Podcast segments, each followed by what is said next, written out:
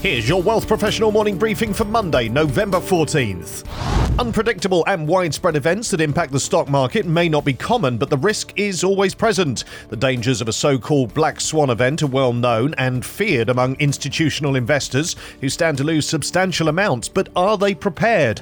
Not according to an international survey by PGIM, the global asset management business of Prudential Financial Inc.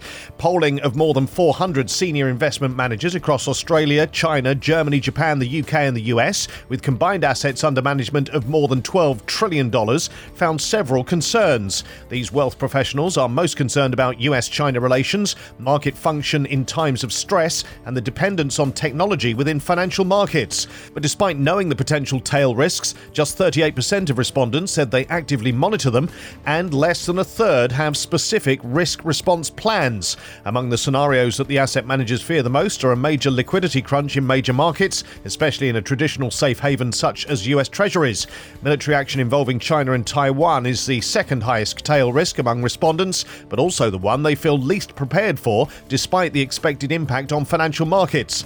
And a devastating cyber attack on a major financial platform or government agency for a significant time is a top three risk, but only 30% of respondents say they're prepared to respond. There are key things that PGIM says investors can do to mitigate the risks from a rare black swan. These include constant monitoring leverage, collateral arrangements and liquidity positions through the shocks, and stress testing. There's strong growth ahead for the global wealth management market, according to a new report, and human advisors are key. The market will see a compound annual growth rate of 7.1% in the period from 2021 to 2028, says New York based Research Dive. That takes the market to 850.9 billion US dollars. Investment in wealth technology during the pandemic has provided the impetus for the predicted boost for the industry through new products and services and the rise of hybrid provision of advisor services. The report warns, though, that the lack of transparency in pricing, as well as high competition in fees of wealth management products and services, are likely to deter the market growth.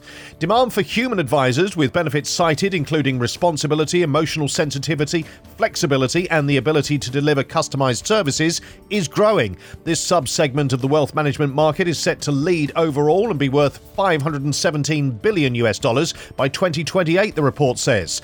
The asset management sub-segment of the services segment is projected to observe exponential growth and surpass $225 billion in the forecast period. The report cites increasing investments by asset management businesses in advanced and state of the art solutions to streamline and update their operating processes in an efficient manner for leading this growth.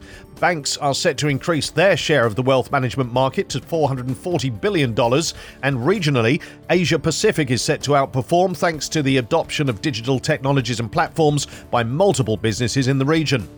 A new survey from alternative investments fintech Dynamo Solutions sheds light on the attitudes, predictions, and strategic plans that could shape the landscape for asset allocators and limited partners over the next 12 months. The poll, which Dynamo conducted in partnership with Northfield Information Services in September, found that LPs and asset allocators anticipate alternative investments will continue to be a crucial strategy in the next year. The large majority of decision makers surveyed said they'll either raise or maintain their alternatives allocations.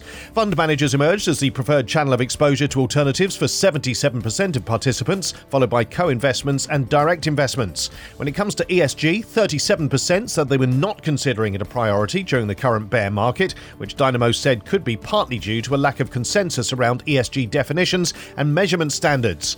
Tellingly, 77% of respondents admitted that not all their current investment processes could be considered excellent, including 11% who characterised their processes as poor.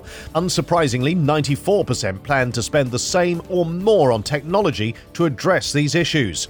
These stories in full at wealthprofessional.ca and in our newsletters, plus renewed call to tax the rich resounds in COP27, dividend stocks have trounced the market, and ESG marketing or ESG rating, which matters more for funds. For Wealth Professional Canada, I'm Steve Randall.